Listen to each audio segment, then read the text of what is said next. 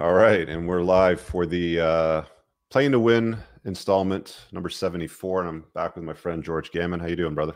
Doing well, Rich. Thanks for having me on. Yeah, it's been a while, and I kind of took a break from doing this uh, podcast series. The last couple of months have been busy, so um, you know, with all the craziness in the economy and the, the F T X, you know, exchange recently collapsing, and a lot of the stuff that I've sort of tripped across in your social media feed on YouTube, I thought it'd be fun to catch up and kind of do a, a cast together and share some of the stuff that you've been talking about to my audience and bring me up to speed as well, because I'm not I'm not on this thing on a daily basis, so I thought it might be fun to do it this way. Yeah, so for sure. What have you been up to since we talked to you last time? Oh man, just creating content and trying to stay ahead of all the madness that we see in the world, not just uh, socially, but uh, more specifically from a standpoint of macroeconomics. I mean, to your point, about a year ago, I think we probably hit the the peak in the the crypto price point uh, with with the. I thought it was a mania, and it doesn't mean that that crypto is not a good idea long term. I, I think that the crypto space will be very similar to the railroads in the eighteen hundreds. And very similar to the dot-com uh, bubble that we saw in the late nineteen nineties. And that is to say that it's a great technology and it definitely has a future. But whenever you see something brand new like that, everyone piles on and it just turns into a massive, massive, massive bubble. And uh, and, th- and that's what you get. You, you see, you get a bunch of frauds and like... Uh, whether it was Luna or Celsius or, uh, you know, F T X, we'll see how this all plays out here. But uh, it's very easy to do kind of shady business and to make a lot of money when the tide is in. But it's like Warren Buffett says, when the tide goes out, you see who is actually swimming naked. Mm-hmm. And, uh, you know, if the tide goes out and you're still wearing your swimming shorts, then you've got a good chance to be successful over the long term because it wipes out all of your competitors. And again, this is exactly what we saw at the railroads. We saw this in the dot-com bust. In fact, I would argue probably the best time to start a, a web-type business was back two thousand three, two thousand four, two thousand five, like two or three years after you see this massive bust. Mm-hmm. So uh, I, I've been, I was pretty critical about... Um, you know, the hysteria that we saw, because to me a year ago, it was just so painfully obvious. But now I'm actually, you know, probably on the other side of the boat saying, well, wait a minute. I, I know that there's a lot of frauds out here and we're going to have to see how this plays out. We're definitely not at uh, a level where I would consider capitulation, but uh, it doesn't mean that there aren't some interesting things out there. And the lower the price goes uh, and the more frauds and the more bankruptcies, bankruptcies we see, the more interested I get. And I think that's probably key to being a contrarian indicator or a you, contrarian investor. Do you think that the crypto bu- bubble's completely popped and we've let all the extra air out of it? Or do you see? No, because I haven't seen capitulation yet.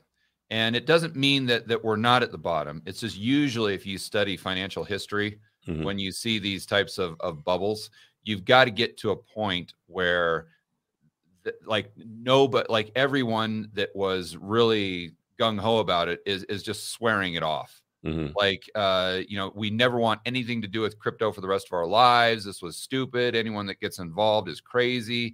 It's only going to go down from here. It's, it's going to go to a zero. And then you see the people like Michael Saylor as an mm-hmm. example. I've always said that, uh, you know, I, I'm, I really like Bitcoin, uh, to have a, purchasing power outside of the commercial banking system. That that's the main reason I like it. But I say for, for me, knowing when to buy and sell is all about psychology. Uh, it's like Jim Rogers says, you've got to you've got to buy panic and sell hysteria. Mm-hmm. Uh, so waiting for that panic, you know, when does it come? If it's an asset that you're bullish on long term, and this is applicable to oil, commodities, stocks, crypto, Bitcoin, gold, it, it doesn't matter. It's just human psychology. And uh, so what I said is when I see Michael Saylor sell his Bitcoin, I'll know that's the time to buy, right? Because that will represent absolute capitulation. Another thing that I, I thought would be kind of an, a lead, an indicator would be the Bitcoin conference. Mm-hmm. Now, I don't think you've been to this down in, in Florida, but I went in...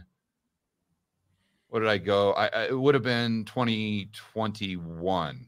Okay. I was at the Bitcoin conference, and it was uh, like a circus. I mean, there were fifteen, twenty thousand people there. It was, it was absolute madness. A lot of fun. But I, I tell people, you know, follow how many people are actually attending the Bitcoin conference annually. And when you see that drop from fifteen thousand down to a thousand, mm-hmm. th- that's when you start to get interested, right? I see. And that's when you want to catch it for the next cycle up. But it always goes back to, to just Jim Rogers. You know, he's my favorite investor. And if people can just ask themselves, okay, am I seeing absolute panic right now? Or am I selling, seeing absolute hysteria? And if you're not seeing one of those two things, then you usually just sit on the sidelines.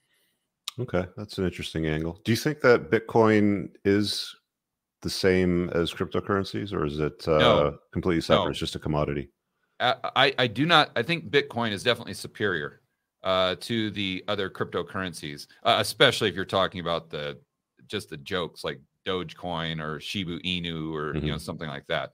Uh, I think that, that that's pretty obvious, but I would argue that the Bitcoin community got caught up in the exact same type of mania that the uh, the community around Shiba Inu or GameStop or Dogecoin. Uh, it, it was the same mentality, right? You got to buy it now. You got to get on the train because it's going to a million. And if you don't buy it now, have fun staying poor. Mm-hmm. Uh, yes, Bitcoin is significantly different, but unfortunately back then, I think the community um, fell into the same trap. And I mean, you had people like Saylor coming out and said to mortgage your house, mortgage mm-hmm. your house to buy Bitcoin. And I, and I went on several podcasts uh, back then when the interviewer would ask me, well, well, why not max out your credit card to buy Bitcoin? Mm-hmm. I'd be like, I, I would have nothing because that's such an insane question. Like I, I wouldn't even know how to respond. So um, definitely the, the underlying asset, completely different. But at the end of the day, we're all human beings. Yeah, maxing out your credit card to buy anything that speculative is generally not a good idea. Ask me how I know it's as a guy that ran one of the biggest debt settlement companies in Canada. It's like... a lot of people show up with that problem. Yeah. Oh, yeah. You, yeah. You've been on the other side of that. Yeah, I forgot yeah. with your your past business. Yeah. Yeah. I saw I saw a lot of people uh, not understanding the basics of the credit card machine. Um, yeah, crazy. So, what else is going on that you see happening? You know, aside from crypto, I mean, like crypto will be interesting. I think we. I think you're correct. All the chart guys, you know, seem to be saying that we've got another drop, probably somewhere between eight to twelve K.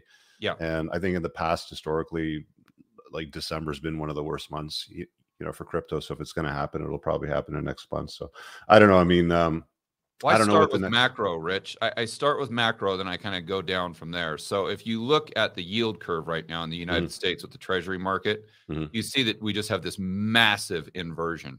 So in fact, I, I just did a, a whiteboard video on this this morning where the one month Treasury Uh, the three-month Treasury is trading higher than the ten-year Treasury and the thirty-year Treasury. And it gets even more extreme, where the, the we have the Fed funds rate here, which is the overnight rate that the Federal Reserve pays the banks for keeping their cash at the Fed right now. And that's an overnight rate. That's three point nine percent. And we see the ten-year and the thirty-year trading under three point nine percent. To be precise, uh, when I looked at it this morning, the ten-year was trading at three point six eight. So, and I, I I went back in my whiteboard video to nineteen fifty-five. And when you go back that far, if you look at the inversion between the one year and the ten year, it predicted one hundred percent of the recessions since we've had since nineteen fifty-five. And there was only one time that it got it wrong where it actually predicted a recession, but we didn't have one. And that was in nineteen sixty-five. But I'd like to point out that in nineteen sixty-five, the G D P went from ten point one percent, as far as G D P growth, went from ten point one percent all the way down to zero point two. So a decrease in G D P of ten percent over the span of, I don't know if it was like five or, or six months, something mm-hmm. like that, after the uh, you saw the inversion. So this is one of the most powerful, probably the most powerful economic indicator we have in macroeconomics. And its its predictability is just second to none. And right now it is screaming that the United States is going to have a significant recession, if not depression, going into twenty twenty-three. You know, maybe in the middle, maybe the end. Some, you know, the timing gets a little difficult, uh, mm-hmm. difficult there.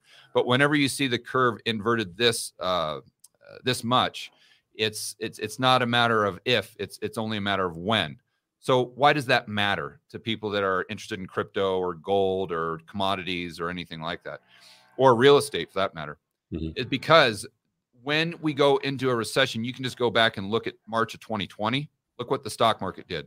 Go back to two thousand eight, two thousand nine. Look at what this. Look at what assets uh, that the price does. It goes down because it's risk off, risk off, risk off. Everyone wants to just buy dollars, go into cash, or they want to buy bonds, which is why you get the inversion in the curve, because all these large pools of money are trying to hedge their book. They're trying to hedge their portfolio by buying bonds because they think that the economy is going to get so bad that they're going to either lose on their bull positions, or uh, they're using it as a capital gain opportunity because they think the Fed's going to pivot as a result of the bad economic news. And then they're going to get a capital appreciation because there's an inverse correlation between the price of the bond and the actual interest rate.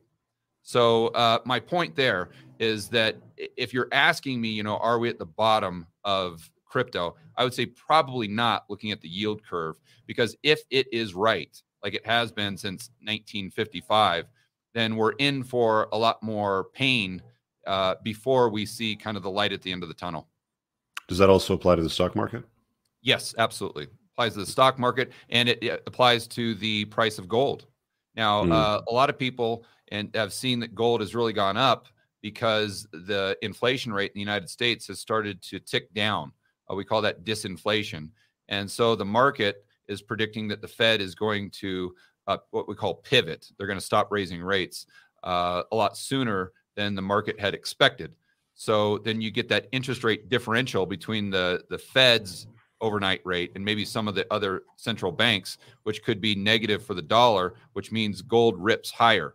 But, but, but let's go back and look at what happened to gold uh, in March of twenty twenty, when the market freezes, the credit markets freeze, and people have to sell anything on their balance sheet that's liquid. That's usually gold. So you see the price absolutely plummet. The exact same thing happened in two thousand eight when Lehman Brothers went bust. You would think that the price of gold would skyrocket. No, it absolutely tanked. But that was your, your buying opportunity, because the way the central planners and the authoritarians and the central bankers, the way they, quote unquote, fix the problem is by doing all of these programs like quantitative easing and, uh, or if you want to call it money printing, we'll use that term loosely. And that's uh, always very, very bullish for the price of gold. So it's pretty much any asset that you can think of, whether it's commodities, stocks, precious metals, real estate, crypto, everything other than just cold hard cash and uh, and treasuries. And that's why for my own portfolio, I've got a lot more dry powder uh, today than I, I usually have as far as an overall percentage. Mm. So, okay, well, I mean, you talked about cash is what you like a lot of right now. Is there anything on the markets that you're eyeing uh, right now or buying? I mean, it yeah. sounds like you're basically saying stay away from just about everything right now, but is there anything that you like? Yeah, I'm actually buying short-term T-bills. Mm. So when we look at the maturities there, I've been buying six-month and one-year T-bills in my own portfolio because long-term, uh, I'm a, a huge fan of commodities.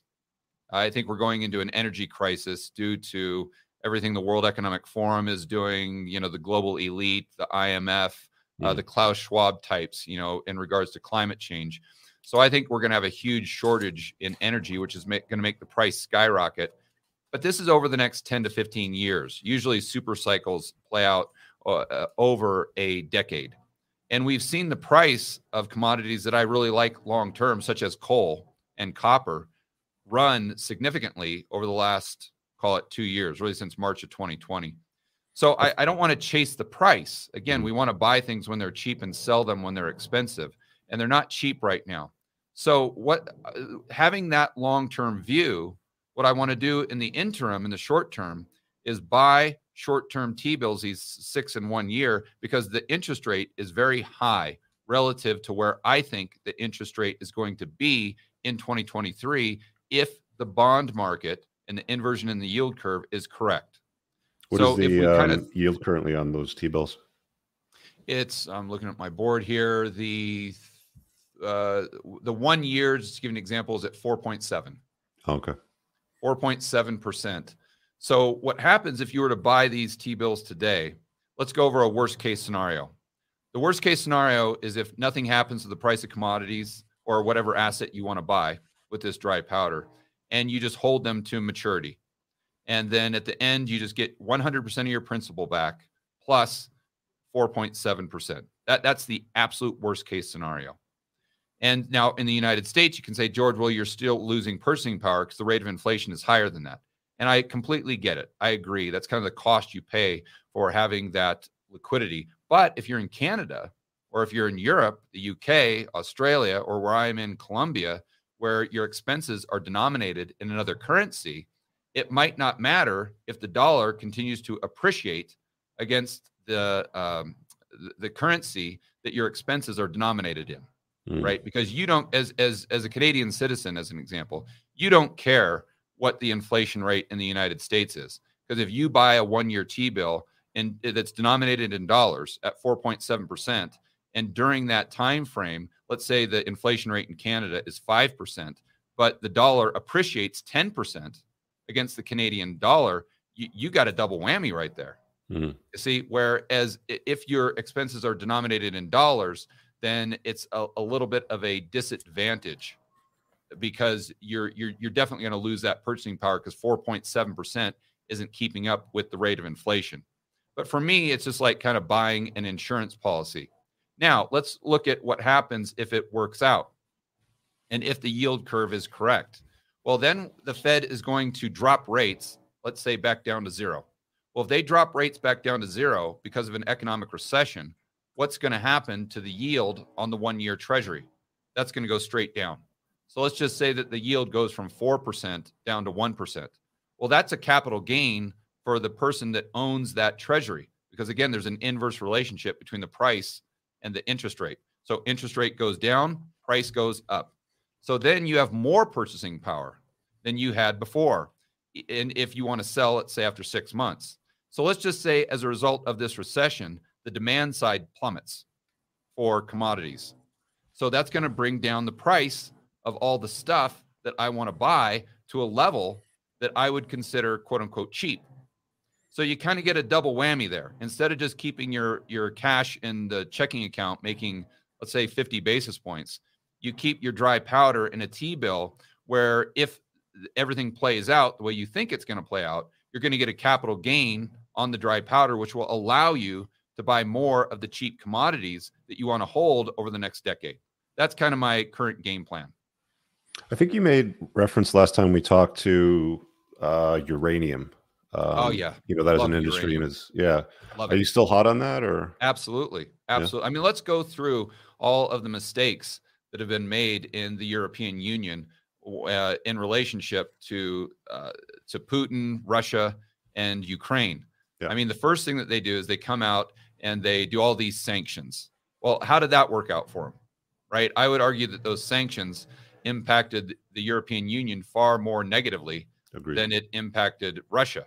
But you see that the price of energy just absolutely skyrockets to the point, unfortunately, where this winter, a lot of people over there might not be able to afford, uh, you know, just heating their home, which is, by the way, is another problem that we have here in the United States with diesel up in the, the Northeast as a result of these crazy policies towards uh, Russia, which, um, you know, I'm no fan of Russia, but I am a fan of doing something to them that will hurt us less than it hurts them.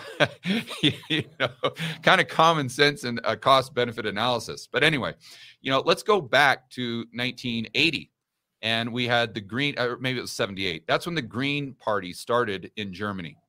And their battle cry, one of their battle cries back then, Rich, was to get rid of nuclear. We got to get rid of nuclear, got to get rid of nuclear. So long in the nineteen nineties, along comes this politician who's, of course, Machiavellian, and he mm-hmm. sees an opportunity there. He doesn't give a He doesn't care about the polar bears or the, you know, the, the temperature in the ocean. He just sees this as an opportunity to usurp power and control. His name is Gerhard Schroeder. So Gerhard Schroeder comes along and he says, okay, Green Party, I'll go ahead and pander to you guys. If you, if we, if, if, and at the time he wasn't part of the Green Party, but he kind of combined them. And he said, okay, if I get elected, then I'm going to go ahead and get rid of all this dirty, horrible, horrible uh, nuclear energy. So he does that. In the early two thousands, he gets rid of the nuclear energy. But what does he replace it with? He replaces it with a pipeline going straight to Russia for nat gas called Nord Stream. Maybe you've heard of it. Yeah. Right. So in an effort to pander to his constituents, they take a source of, of, of, of very, very clean energy, and they replace it with something that's far more detrimental to the environment. And they make themselves completely dependent uh, upon Russian nat gas, and therefore giving Putin all the leverage in the world. And so fast forward to today, when they go ahead and implement these sanctions, now what are they trans? Because they don't have the nat gas. So what are they having to transition to? Well, now they're having to use more coal, coal, Rich, coal, than they ever have in the last, let's say, thirty or forty years. And there, some people are literally having to go out and cut down timber wood, like in their backyard, mm-hmm. just to heat their house, which has probably an, a bigger impact on the environment than coal does. So my point here is that all these central planners and authoritarians and all these people, excuse me, that are really Malthusians at heart, I call them the Malthusian cult. And that's the World Economic Forum, that's the the E U, the U N, uh, the I M F, and all of their cronies. And unfortunately, they've got a lot of influence over corporate America as well. Mm-hmm. But these people truly believe that there are too many human beings on the planet Earth relative to the amount of scarce resources we have. So they have two objectives. One is to make sure that people use less energy, and they're doing a very good job of that right now in Europe. And number two is to decrease the population, like Bill Gates always talks about. But, you know, they won't say, well, we want to absolutely kill people, but we, they'll say, well, we want to reduce the population uh, growth, or we want to reduce the birth rate, something mm-hmm. like that. So these, and these are their two objectives going all the way back to when Klaus started the World Economic Forum in nineteen seventy-one, right? And uh, the Club of Rome in nineteen sixty-eight, you guys can, can do all the research. I've done a lot of whiteboard videos on this. But the point here is that climate change is just a Trojan horse. It's just a way to, to allow them to use a, a marketing tool, right, to really package what their true objectives are, because using less energy, therefore lowering the standard of living for the entire globe, or just killing, you know, half the people, half the population, you know, call it four billion people, that, that doesn't really sell. So you you got you got to use some marketing strategy there and package it a different way. So my point is, we see this climate change narrative, and I'm all for clean air. I want to be very, very clear. But what I'm saying is the people pushing this narrative, most of them, especially at the top, they don't care about clean air. They only care about those two objectives, usurping power and control, right? So what do you think's, what do you think's in it for them? Because I always like to ask that. that question when it comes to these ideas, like what's in it for these conglomerates to reduce and eliminate more of the population? Uh, there, there's several things there. First and foremost, it's their, it's their religion. They truly believe they're doing good.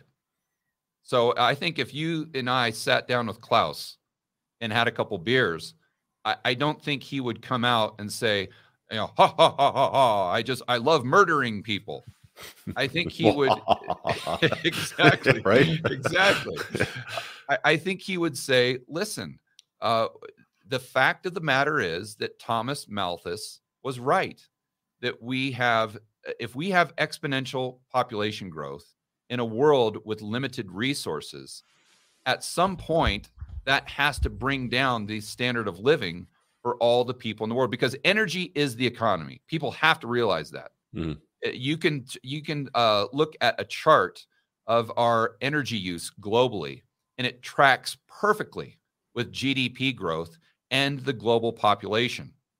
So as if we have access to more and more energy, if we're able to use more energy, that's going to increase the standard of living for the people in aggregate total. So if we have access to less energy, because the population is growing exponentially and the energy, the amount of energy you have access to flatlines, the only thing that can happen is the standard of living coming down. So Klaus would say, we don't want that to happen. So in order to prevent that, unfortunately, we've got to make some hard decisions. And a hard decision is we've got to create an equilibrium between the population and the environment in which we live and the amount of resources that we have access to. And in order to do that, you've got to reduce uh, the energy use in the rich countries, and you've got to reduce the population in the poor countries. And why would he say that? Because the poor countries are the ones that they really have to focus on, because they're the ones that go from, first of all, right now, they're using a lot less energy than we are in the West, right? And if you've ever been to like Ecuador or something like that, you know what I'm talking about. They're just, they're living in a, you know, a brick kind of hut thing here, and uh, they, they're riding around on a bicycle. But mm-hmm. what happens is as their standard or as their G D P grows, then they use more and more energy because they go from riding a bicycle to riding a scooter. And then they go from riding a scooter to driving a little car. And then they go to driving a truck. And then they're, what they eat changes as well. They go from just eating rice, and then they start eating more and more protein. Well, protein requires a lot of energy. And so the the the, the Klaus types, they see that and they say, okay, well, we can't, we understand that human beings are hardwired to always want something better for themselves and for their children and for the generations to come. So we can't prevent them from going from a bicycle to a moped. That ain't going to happen. So what we have to do is we just have to lower the population in those areas that have those types of opportunity, or, or that, you know, basically uh, everyone is going to want that opportunity. So we just have to decrease the population in aggregate total. Now, I think they'd say that, you know, maybe after two beers, Klaus would say, okay, well, we want to do that by just discouraging population growth, just like the one child policy in China, as an example. So we just want to, you know, promote uh, birth control, or we want to promote the idea that uh, people should just have one child or two children or whatever. But I think after about four or five beers, then you it, it would turn a little darker as far as the conversation.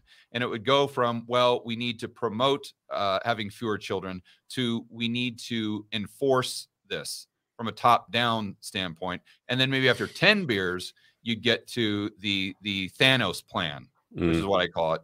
And if you saw that movie, uh, exactly, you got it, you got it. So, so, I mean, here's what's really interesting about that. I know Justin Trudeau is one of Klaus Schwab's best buddies.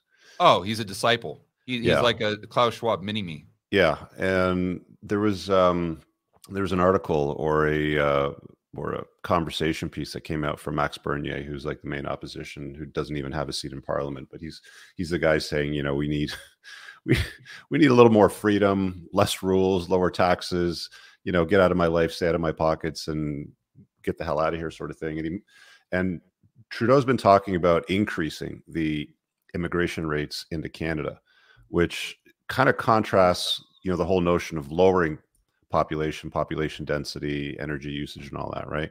And I think the number was doubling, if I'm not mistaken. So why double your immigration rates into Canada if you're drunk on the Klaus Schwab Kool-Aid to lower the population, reduce population, lower e- energy consumption, when that in theory would be the opposite? Do you have any thoughts on that? Yeah, I do. I think, number one, it's part of this woke narrative. So a lot of times that conflicts with the overall main objectives of the global elite. But also, too, if you look at what truly does lower population, it's when people become richer. So, and Bill Gates will tell you that it's when people become healthier. That that's complete B S. He's just trying to sell you, uh, you know, some oceanfront property in Arizona just to mm. push his his narrative. But when when people get richer, they do have fewer kids. And so that could be it when they're trying to bring all these people from maybe poorer countries into the richer countries, assuming that their standard of living will increase. Therefore, they'll reproduce a lot less. That's an interesting theory. Okay. So take them out of an environment where they'd normally have four, four or five kids, put them in one where they might have one or two. Yeah, exactly. And not only that, but to put them into an environment where they will vote for you. so you can continually stay in power. Well, they that clearly may be do that. Yeah. There, there's probably a lot of uh, of reasons why they may push that narrative mm. or that agenda. It doesn't seem to be slowing down, though, does it? No, and it, it's uh, well. It, I mean, like are, the craziness. Yeah, yeah. What I always say is that every night I go to bed and I think to myself, well, the good news is it can't get any crazier. And then I wake up the next morning and read the news. You know, I, I you know, it's funny. I, um, you know, I did this reaction piece to Jordan Peterson's three-part series on the Daily Wire about encouraging guys to marry. Um, you could, if you haven't seen it, you should go watch it on the Unplugged Alpha podcast. It's it's from like two weeks ago. And because I subscribed to the Daily Wire, I, I figured, you know, I'd check out what was on it. And I saw this one that caught my eye, which was um, What Is a Woman by Matt Walsh. And oh, right. I don't know. That was a ninety minute train wreck. Like by the end of it, I, you know, by the time I was done, I just looked at my my girl and I was like, I don't really belong in this world. Like, I don't agree with any of this. That's not me. I'm not like, I don't, I'm not nodding my head here. It's just, oh, I, I can totally relate, Rich. You I know, can totally it's, relate. It's like, where are we going here, man? Like, is this really what's becoming so common? And every time, you know, I look around, it's like, well, that's batshit crazy. And there's more of this batshit crazy stuff over here. And it's like, am I the only one that's still sane? You know, that, you know, that whole code in the matrix sort of thing. Um, you were uh, talking in a few videos in the past month on your YouTube channel. If you guys haven't subscribed to George Gammon, do so. Uh, he has two channels, George Gammon and another one called The Rebel Capitalist. He also run, runs a live event, so definitely check him out if you don't know about him. But you were talking about the psychotic plans of these global elites. Can you, yeah. can you dive into that a little bit more and why that's such a huge risk to us and the economy right now? Yeah, I mean, we were talking about a lot of their psychotic plans earlier, but uh, from a standpoint of macro, the gal at the U N, her name is uh, Rebecca Greenspan, if I'm not mistaken. I know that last name is correct because I remember it was the same as Alan Greenspan. What is her position there? She is uh, the head of the economic department. I, I can't remember exactly what her title is, but she's the one that uh, kind of goes out and tells the media what their economic policies or prescriptions are. Oh, so she's providing the sound bites to media outlets then. Yeah, and she's the one that gets interviewed and all those things. Got it. Okay. And so her her counterpart over at the I M F is a gal called uh, Christina, or it's like Georgieva or something like that. Mm-hmm. And uh, you can tell that these two gals that are probably the most powerful over in Europe, and Christine Lagarde, at the I M F, or at the, she was at the I M F. Now she's uh, the head of the E C B. And Janet Yellen. They're all kind of, uh, I think they all get the same script.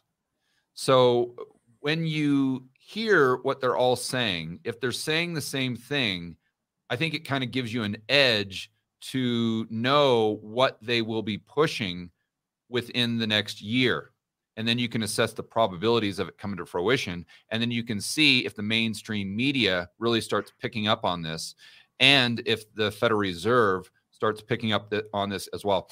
As an example, back in two thousand nineteen, when I first started my YouTube channel, I was talking about a central bank digital currency. Mm-hmm. And Rich, everybody was telling me that I was a conspiracy theorist. Mm-hmm. Oh, George, you're fear-mongering, you're Alex Jones, you're a tinfoil hatter, blah, blah, blah, blah, blah.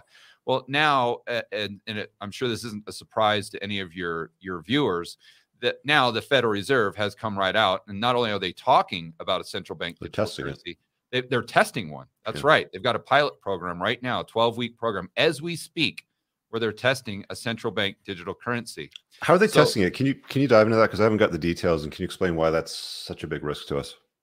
Yeah, let, let let me get there in one moment. Okay. Uh, but but one of the, the the key crazy things that they're scripting now, which we may see come out in the future, what what Janet Yellen and Rebecca and Christina and Christine Lagarde, what they're talking about is capping interest rates with the central banks.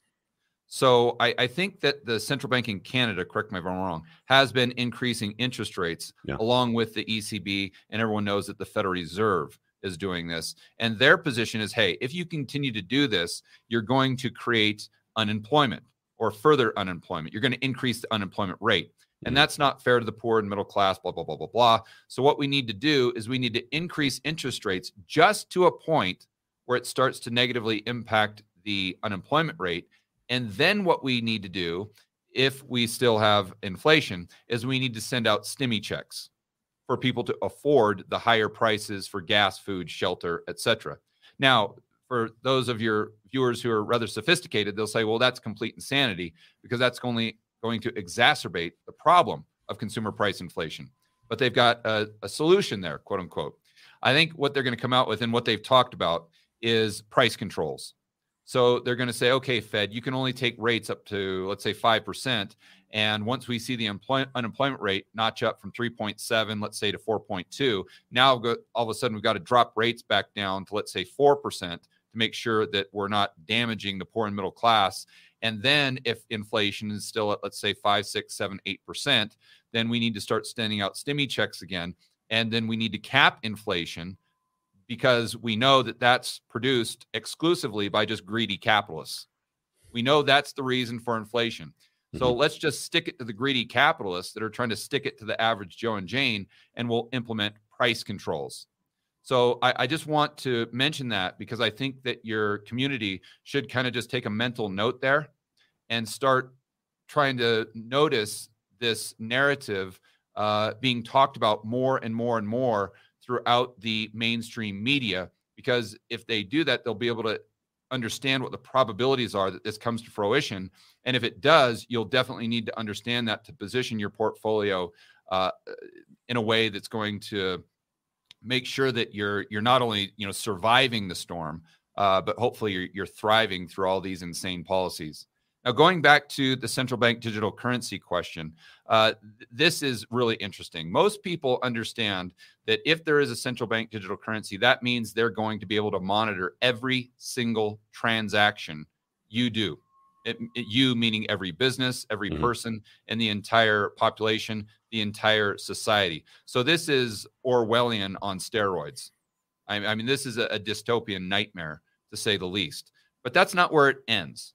What most people don't understand is a central bank digital currency means that your dollars or your Canadian dollars, whatever you have in your checking account, which is currently a liability of your local bank.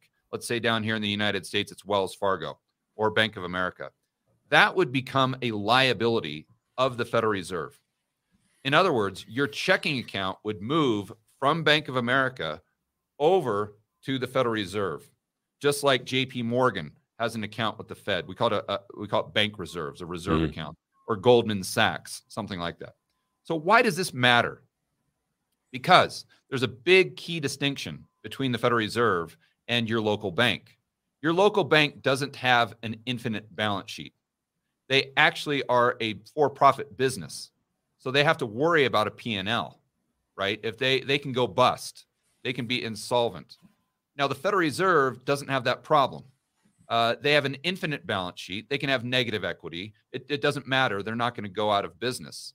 So what this means, if everyone has an account with the Fed, it means that they can start issuing credit based on narrative, not based on merit. See, right now, if you go out and apply for a loan for a house, let's say a million bucks, well, they're going to look at your credit score. They're basically going to look at your ability to pay the loan back. Mm-hmm. But I think in the future, especially if we move to this central bank digital currency and they start to ban cash, they're going to say, well, I mean, we need to do what? What's the word Trudeau would use? Well, we need to employ equity or inclusion or Uh, you know, fairness. It's a social credit score is where you're going. Yeah, we, we need to have a social credit score. And what we need to do... They won't say it. it well, but basically, we, we need to extend credit to those disadvantaged groups. Right. Uh, you know, so whether it's uh, African-Americans or... They're already starting to do that right now with banks, from what I've seen, where banks are offering discounted rates or lower rates to people in certain groups that, you know, uh, you know, sort of go with the woke narrative. If you know what yeah, I mean. And, and I think they're going to do it to a greater degree in the future, especially if they get the central bank digital car- currency, because they don't have to worry about being paid back. You know, in fact, just the other day, I did a video that the Bank of Canada or the, is it the Royal Bank of Canada, your central bank up there, just mm-hmm. hosted a conference on, on basically being woke. And the, and the Federal Reserve down here tweeted about it saying, oh, yeah, isn't this awesome that the Bank of, of Canada is doing this whole conference to try to figure out how central banks can be more woke and be and have more inclusion and diversity and equity.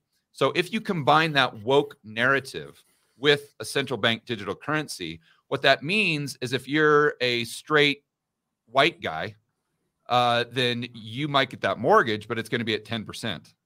And if you're, you're a straight a, white guy, if you're a trans Native American, uh, a furry or whatever it is, sure, you know, then your interest rate is going to be at one percent. And uh, this is what one of the many, many reasons that I think a central bank digital currency is so dangerous, above and beyond just the the nineteen eighty-four Big Brother element of it. You know what's been interesting about all this over the last few years, especially in Canada, is the Trudeau government's slowly been disarming Canadians. I don't know if you know about this, but they've banned handguns, mm. and they're also talking about uh, banning semi-automatic long guns. So we have three categories of guns here. We have restricted, which is really only for security and licensed, uh, you know, police forces. Um, we have non-restricted and prohibited, right? You know, prohibited are like the full automatic uh, M sixteens that, you know, the military would use, you know, for example, but they're licensed to carry it. But they're talking about taking away long guns that are even semi-automatic, um, which is the next step. So I'm not sure really what the, you know, what the country's going to look like in five to ten years time, but it's not going in a very nice direction, yeah. a very free direction. And C B D Cs have been talked about a lot over here.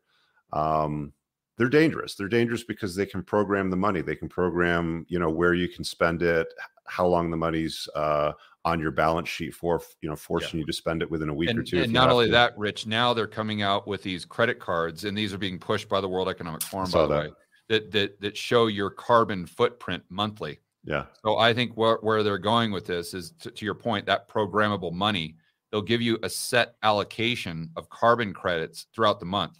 So let's say that it's the, the twenty-fifth of the month, there's five days left, and you've eaten too many steaks, mm-hmm. or you've filled yeah. up your truck too many times, or your McLaren, yeah. you know, it only gets six miles to the gallon or whatever. Yeah. Well, now you can't, you you literally cannot buy any more gas. You can't buy any more steak. You can. Or they might sell it to you, but at a tax rate like that's that. much higher, right?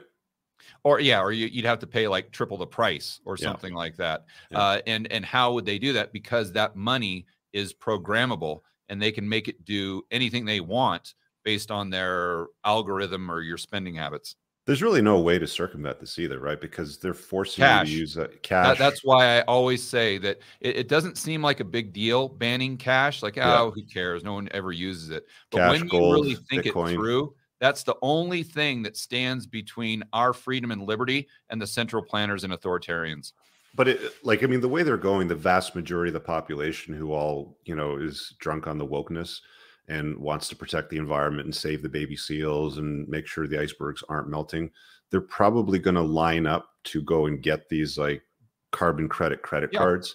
Oh, yeah. Just so they can virtue signal on social media. I guarantee within the next year, you'll see circles on fucking Facebook with, I got my carbon credit credit card. I'm saving the environment. You know, here's my number over here.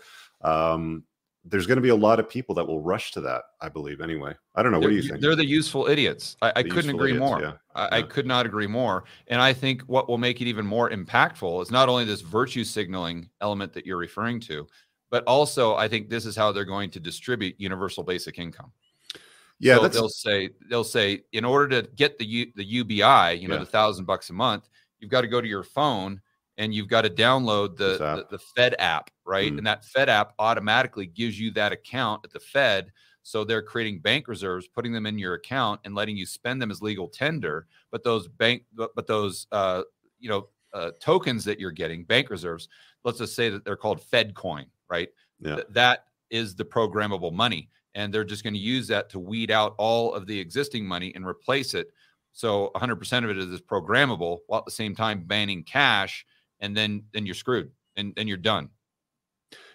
Is there a potential catalyst that could reverse this? Is there something that could go wrong? Like, what could go wrong with this, if anything? Oh, absolutely. Yeah. So here's the good news. The good news is we, the people, have the power to prevent all of this from happening. And I would use as an example the fall of the Soviet Union.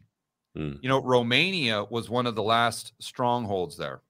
And they had this guy, I can't recall his name, but he was just an extreme dictator. And he had been in power for two, three decades. And he was absolutely ruthless. He controlled the military. Obviously, you, you weren't allowed to own guns or anything like mm. that. He controlled the media. He controlled the police, everything. And so they started to protest because they wanted to, to be released from the stronghold of the, the Soviet Union, because they saw all the other countries on the periphery doing the exact same thing. And they wanted democracy. You know, they wanted free market capitalism. So uh, what he would do whenever a protest would start up is he'd just literally shoot the people. Mm-hmm. Just go out there and bah, bah, bah, bah, you're dead. So everyone was just living in fear. But at a certain point, you had enough people to where they kind of achieved escape velocity from a standpoint that they couldn't kill everybody. So you had, let's say, fifty people go out to the street. Then all of a sudden, the next day, it was ten thousand. And then the next day, it was one hundred thousand. And then it got to the point where it was like five hundred thousand people that were all protesting in this, in their main square there in the capital city. And he came out to address the entire crowd, and they basically started to, to boo him and whatnot, which was absolutely unheard of. Mm-hmm. Nine days later, the dude was dead. They they they took him out back and just shot him. Mm-hmm. And, and they didn't have any guns. They didn't have the power of the military. They just had the power of, of large numbers, right? And that, that's what we have to remember as Americans, as, as Canadians, as Australians, as people who value their freedom and liberty, that if we get pissed off enough, if we unite, we have all the leverage. We have all the power and the control. Another example I'll give you is back in the lockdowns. You know, Phoenix is a city that I'm very familiar with, and they're very pro-gun. Mm-hmm. And uh, they have about four million people. Okay. Well, the government came in and, and locked everyone in a cage like they did in so many places back in twenty twenty. And uh, sure, there were people that were protesting, and almost every person, let's say, had a gun.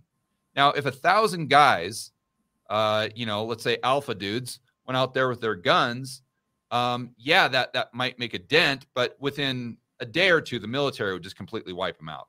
Mm-hmm. Uh, they, they would not have a, a chance against the police and the military, uh, especially the federal government got involved.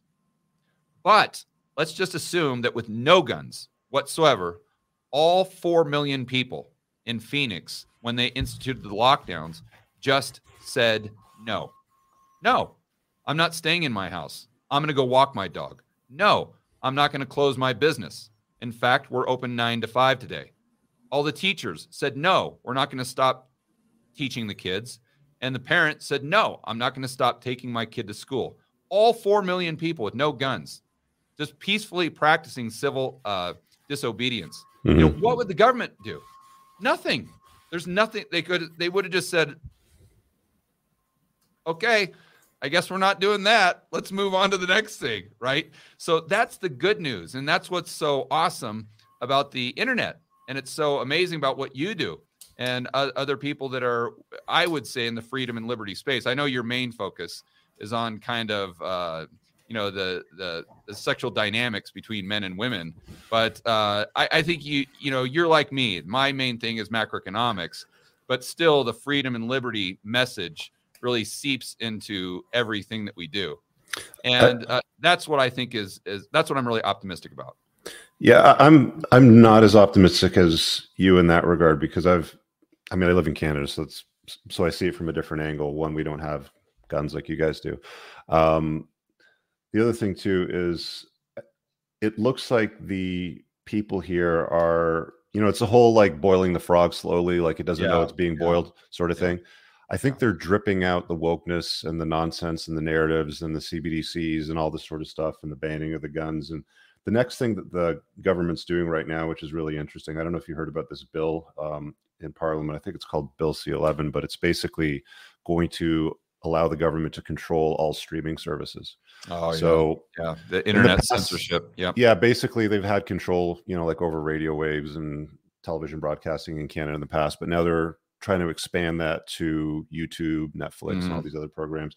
And they're trying to do it under the guise of, you know, we want to make sure Canadian content is, uh, you know, there, like it's got a representation, blah, blah, blah. It's, There's yeah, no free of misinformation speech, and disinformation. Hate and all, speech, yeah. misogyny, you know, like all that sort of stuff. But the underlying notion of it all is, because people have looked at the code in this sort of matrix as well too, is no, this is, this is going to give the government full control mm. over information. So while we have the internet today and we, and we have, you know, freedom of information today, there could be a time in the very near future in Canada anyway, I don't know when that's going to come to the States. It seems like the U S is a few years behind us, where they are going to have a lot more control over the information that goes. Like, like it's gotten to the point where there's been some Canadian YouTubers that have um, lobbied against this bill in Parliament.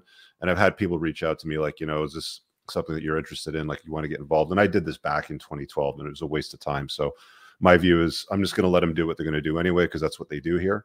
And I'll take a look at the legislation when it passes. And if it forces me to move out of Canada, then that's something that I'll have to consider at that time, if it, you know, if it's, uh, if it's an option. But um, yeah, I, I, I think America is probably better positioned than Canada to deal with resisting, you know, the tyranny that's coming from these psychotic plans, as you called them. Um, we'll see where it unfolds, though, man. It's going to be an interesting time over the next five to ten years or so. Let me uh, drop a couple of these super chats on the screen and address them. Sam says, will a credit score be replaced by social credit score? What do you think about that? Yes. Easy question.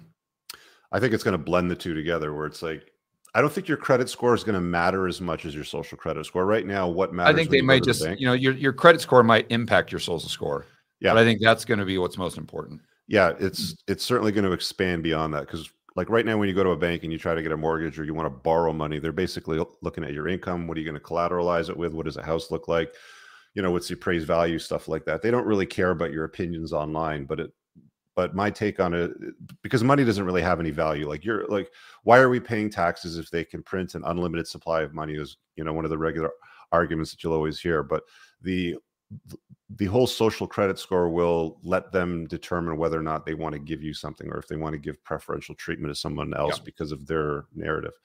Um, and then Sam follows up and he says, after the fall of the Soviet Union, a lot of bureau bureaucrats in Moscow were drinking themselves to death while their wives were shopping in Western Europe. Yeah. Yeah. And, you know, one thing I'd like to remind your, your viewers who maybe might be on the fence about the whole misinformation, disinformation, saying, well, you know, maybe I can see some advantages there. Just ask yourself the question, when throughout history have the people that have pushed censorship been the good guys? The answer never. is never. Never. so, so it's very safe to say that whatever group, I don't care if it's Trudeau, I don't care if it's an, a, you know, a government department, I don't care if it's Klaus, whoever starts talking about the benefits of censorship and the evils of misinformation and disinformation, you should not just ignore them, but you should put them in the bucket of people that uh, you... That, that are evil themselves. You know, I think that's a good litmus test right now. That's if, uh, again, it doesn't matter who they are.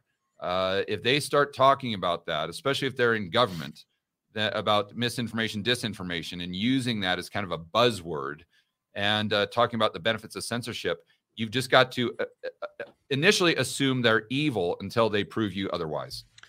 So there's a hearing now on the truckers convoy, which we had here earlier this year. And, you know, the Trudeau, the Trudeau government and his cronies are all being examined on this. And it's come to light that, um, so we have a security agency here. It's called C S I S. It's very similar to the F B I and, you know, stuff like that. Um, ap apparently the government, um, regardless of what the security agency's laws say, uh pass the Emergencies Act based on their opinions, not based on the law now. So the, the liberal government's opinions now supersede law here in Canada, believe it or not. Jeez. But you, you know, looking at the silver lining there with with Canadians, I, I know that you guys have been subjected just to an unbelievable amount of uh draconian and Orwellian rules since uh well for a long time, and it's only getting worse. But I, I would say that that's where the trucker movement started, so I think that's very encouraging as well. And I would also argue, Rich, and I'd love to get your opinion on this, mm. if it wasn't for the invasion of Ukraine, I don't know that Trudeau would still be in office. And the reason I say that is because if you think about the timeline there, and I remember this well because I was, I was doing videos on it, that, that, that the whole trucker issue was getting to a point, like a tipping point, where it was, you know, mainstream news, everybody was talking about it. And they had trucker movements that were starting in the United States and in Europe and in Australia, New Zealand, and all these places, Holland, kind of following their lead, where people were standing up for freedom and liberty and, uh, and just their rights as an individual. And then, like the very next week, when this was coming to a climax, and Trudeau was really scrambling around. You can imagine if you were him, you're looking at this saying, holy cow, this is this is not good here. And that's when he was like running away to the, his lake house and all that mm-hmm. stuff, you know, because he said he got COVID or something. Yeah. And then sure enough, you've got uh, Russia invading Ukraine. And all of a sudden, all of the trucker talk disappeared overnight. Well, it went from being the biggest news in the world to no one even mentioned it. And then then Trudeau, of course, gets off the hook because now no one's talking about the truckers anymore. Yeah, so so it was a distraction. But I mean, like here in Canada, there was very little media coverage about the truckers. Because, oh, really? Yeah, because the federal government funds a lot of mainstream media here. Oh, wow. Yeah, yeah, it was big news here. Yeah, so anything with um, like, you know, the beer bug or any of the... you know, the reality of guys like uh, Doctor Malone or McCullough or the yeah. conversation with Joe Rogan or any of that stuff was was com- was completely, you know, suppressed in the media here for the most wow. part. The same thing with the truckers. So we didn't get a, we didn't get much public coverage of it. And you know how most people are, you know, they just sit there, stare at the T V and whatever it tells them, they just nod their head and say, yes, you know, yeah. this is the new thing that I have to pay attention to. But um, I don't know. I, I mean, this guy's won several elections back to back, and every time, you know, one comes up and I'm like, oh yeah, he's definitely going out in this one, he gets voted in again, right? And, and it's like, okay, um this is clearly what Canada wants, you know, these are what people want. Um you know, the voting system here isn't as fragile as the one that you guys have, where they can, you know, they can have like Five, five, six, ten, twenty million immigrants, you know, mailing cards, or they can, you know, duplicate cards, or what, you know, whatever we've seen happen down in the States that they've covered. But um I don't know, man, like this situation with uh, Trudeau and what happened in Ukraine, I think it was very, very convenient from a world perspective. I think probably, you know, the psychotic W F, W E F guys and all of those cronies probably paid, played a little bit of a part in distracting the world from what was happening in Canada. Mm-hmm. But they, yeah. I mean, they basically deployed enforcement in Ottawa, and they and they made the truckers go home. They froze bank accounts, canceled insurance. They just made it very, very uncomfortable for them to be there. Um, you know, made their lives very difficult. They incarcerated people that they saw as leadership, um, you know, to make their lives difficult and sort of set an example to it. But you got the gal in Alberta. Yeah, that's actually like apologizing and, and saying that something to the effect that all the people that were for the mandates need to apologize to the unvaccinated because of the the trauma we put them through. Isn't there there's something like that going on? Yeah, she's, you know, she's one of those Albertans, like, you know, Alberta's kind of like Canada's Texas. Yeah. Um, yeah. You know, they're kind of weird, like they kind of flip flop sometimes, but for the most part, it's like Canada's Texas.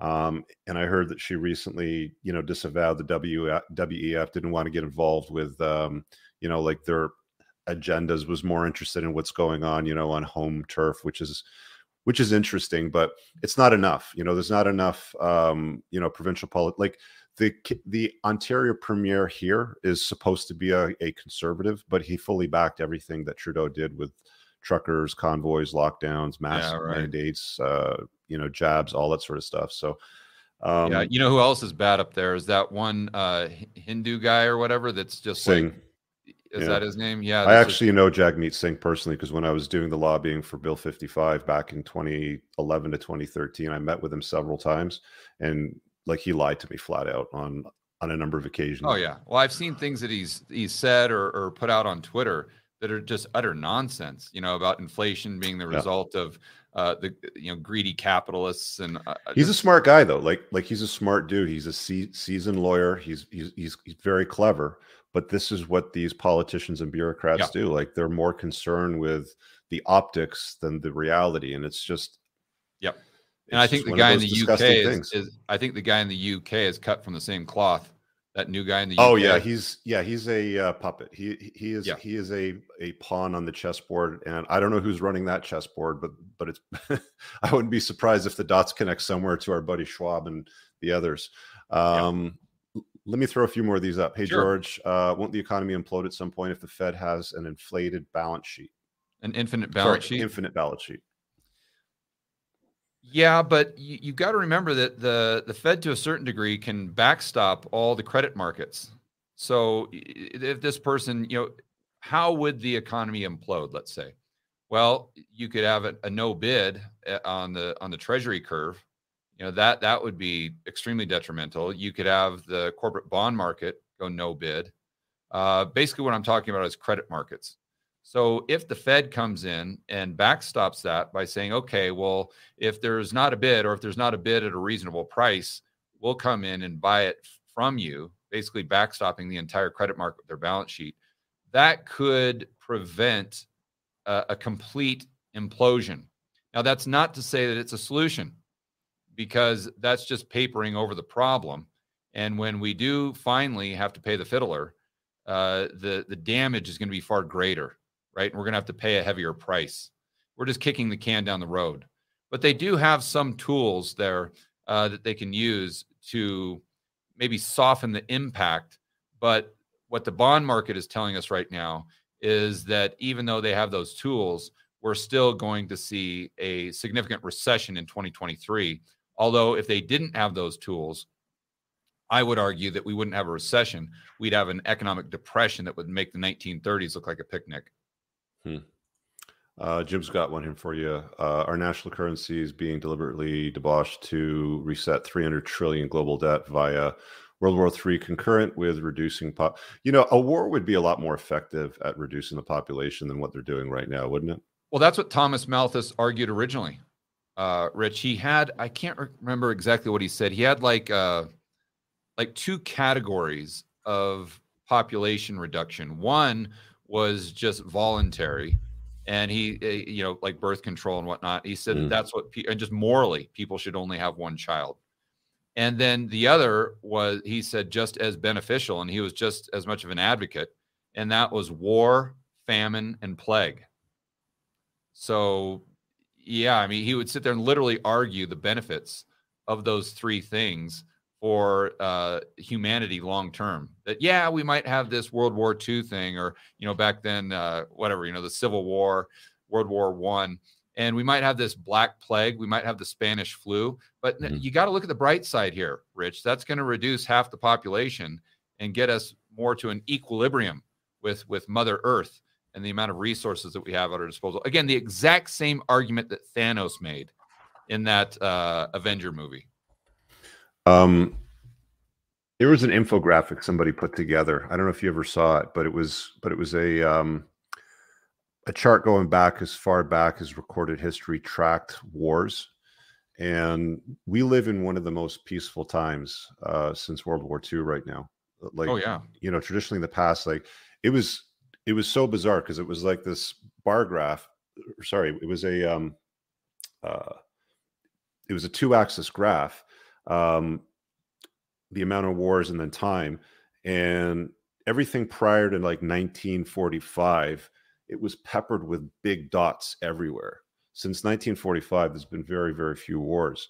Um, yeah, but what else has happened since nineteen forty-five, Rich? You got it. Let's, let's think that one through. So remember mm-hmm. when I was talking about, uh, if you look at a chart of energy use, G D P, and population growth, pretty much since nineteen fifty, it's gone parabolic. Straight mm-hmm. up. Uh, you know, we discovered not, not only the, all the uses for oil, and then the natural gas. And then, uh, you know, we've made that far more efficient, which has allowed that not only the population to grow, but the standard of living to increase. And I would argue that one of the main reasons that you're seeing a reduction in violence or a reduction in war mm-hmm. is because you have less civil unrest, because the standard of living has gone up. But let's think about what the global elite want to do. They want to bring down the use of energy. Okay, well, what is that going to do to the standard of living if we know that energy is the economy? It's going to bring back down the standard of living, which makes social unrest increase, which I would argue will most likely lead to more wars in the future, uh, not fewer wars. So it's entirely possible that they're that they're doing this to set the groundwork for the next world war. Yeah. And another thing that I'd point out to your audience, Rich, along those lines is look at what has happened as a result against these just bizarre sanctions against Russia, assuming mm-hmm. that you want to defeat Russia and you don't want to defeat your own population, right? Uh, it, the, the, the net result has been in the rich countries like Europe, they're using a lot less energy. Okay, what was their number one objective? Use less energy. And then what's a, a secondary effect? Well, natural gas, the price goes parabolic. Okay, what's the main input into fertilizer? That would nitrogen. be natural gas. Wasn't right? Nice. So then you have less furniture or, or uh, furniture, fertilizer. And if you do have it, you have it at a much higher price. Okay, well, what does that do to food availability in the poorer countries? It reduces it. So you have food shortages, which does what to the population? It decreases right. population growth. So again, I, I'm not saying that this is deliberate, but I'm saying let, let's just connect some dots here, for heaven's sakes.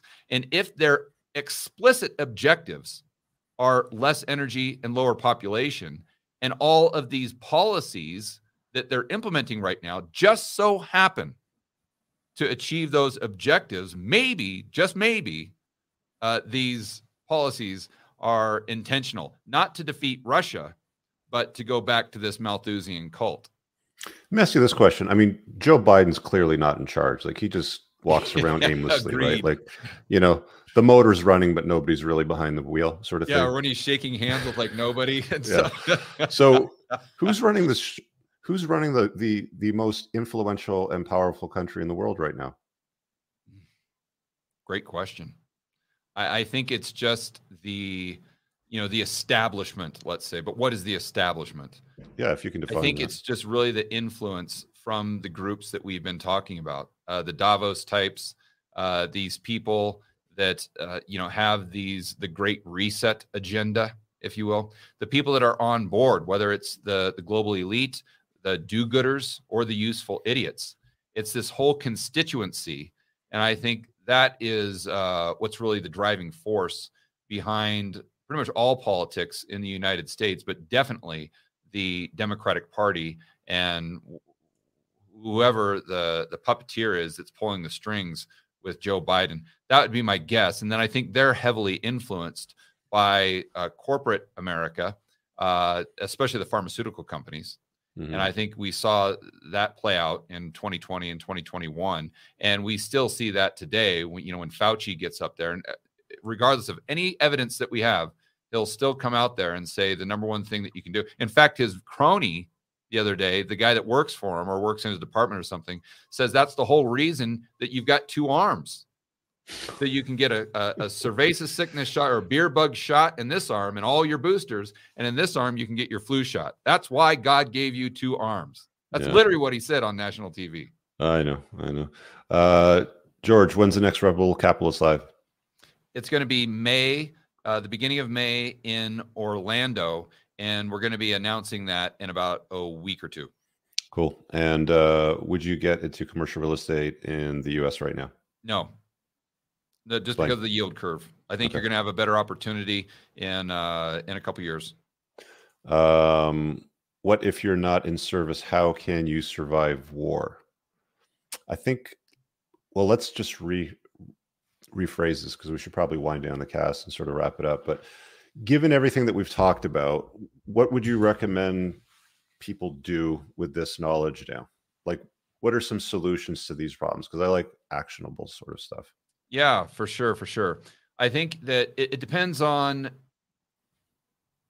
the resources that you have access to, mm. and it depends on your personal situation. Like, as an example, I'm a single guy. I don't have a wife. I don't have kids, and uh, I, I've got a, a significant amount of resources. So for me, in my opinion, the best thing I can do is just be completely mobile and just plan things out in six-month segments. Because six months from now, I have no idea what the world is going to look like. You know, a lot of people, I'm in Medellin, Colombia right now. I've spent a lot of time here since two thousand fourteen. and they say, well, is Colombia a good place to move, you know, and bring my family and to do, mm-hmm. you know, set up shop for the next ten years? I, I have no idea. I like it now. I might not like it in six months. You know, they just uh, elected a socialist here as well, Petro. Mm-hmm. So, and the world is changing so quickly that I think it's impossible to determine where you're going to be able to maximize your freedom and liberty in five years or, or maybe even, uh, you know, a year or two.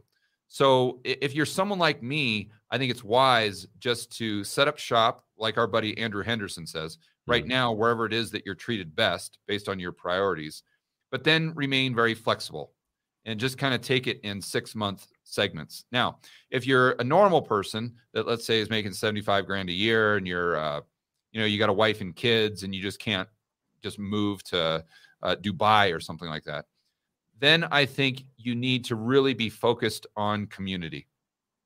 You need to really set up a network of like-minded individuals that are in your neighborhood, in your town, in your city. And you really need to get on the same page and maybe meet up once or, or twice a month and say, hey, if so-and-so happens, you know, let, let's set up a game plan here. Uh, let's have a plan B. And, you know, what's our downside there? I'd also, uh, I would definitely have six months of food. Definitely, definitely, definitely. And then I don't want to go too much into the portfolio, but uh, I, I would, I would like to see a ten percent allocation to gold just as an insurance policy. Um, And then, you know, what I did with my sister when we were going into this, uh, when Russia invaded Ukraine, and she lives in Dallas, by the way. Mm-hmm. And this is what I'd suggest to your audience as well, is think through the probabilities of X Y Z event that you're concerned about, right? And then say, okay, if this played out, you know, what would I do? So going back to this story of my sister, uh, I called her and I said, listen, this could get really serious. You know, Russia just invaded Ukraine. They got six thousand nu- uh, nuclear uh, nuclear missiles pointed at us. I said, Lise, you need to figure out where in uh, Mexico you would go, because that's your your nearest border there. And, you know, get your S U V, jam it packed full of dried food or whatever, you know, can sustain you for a couple months. And then just figure out on a map, you know, where do you want to go in Mexico and how would you get there if you had to go there in a uh, in a moment's notice. And then she just had that plan B. Now you could say, George, that's paranoid and that's this. Okay, fine. But what what's your downside there? And I think that we will also see a lot more civil and social unrest in the United States and maybe in Canada, like we saw in twenty twenty. And therefore, to have some sort of bug out plan, I think would be prudent as well. As an example there, my buddy in the United States in Phoenix, he bought a little R V that he keeps in his driveway. So if there's uh, riots like we did see in Scottsdale, that he can just hop in his R V and he can shoot up to the mountains for a week or two mm-hmm. and just wait till the, the, the smoke clears and then decide what he wants to do from there. So he's protecting his family and the people he, who he really cares about. So those are probably the, the first steps that I'd take. And but the, the main thing is just to be aware. Make sure that you're not whistling by the graveyard. And make sure that you just don't have your head buried in the sand. When it comes to being aware, where would you recommend people get their information from? Oh, I'd, I'd watch Ron Paul's channel. Mm-hmm. I'd watch your channel.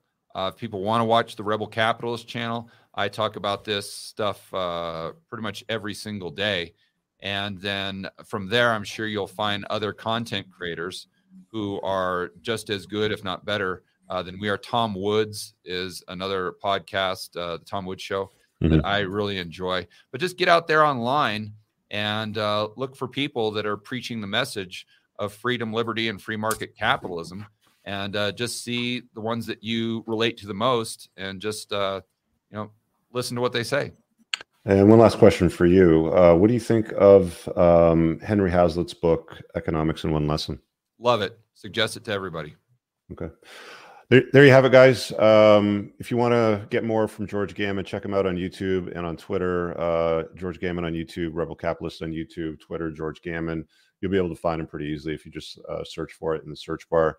Uh, Rich and George is one of the best ever productions on the YouTube network. People are finally waking up to reality. You're yes. welcome.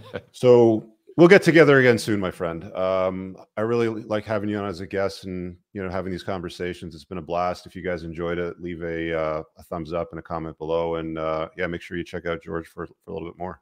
Yeah. Thanks for having me.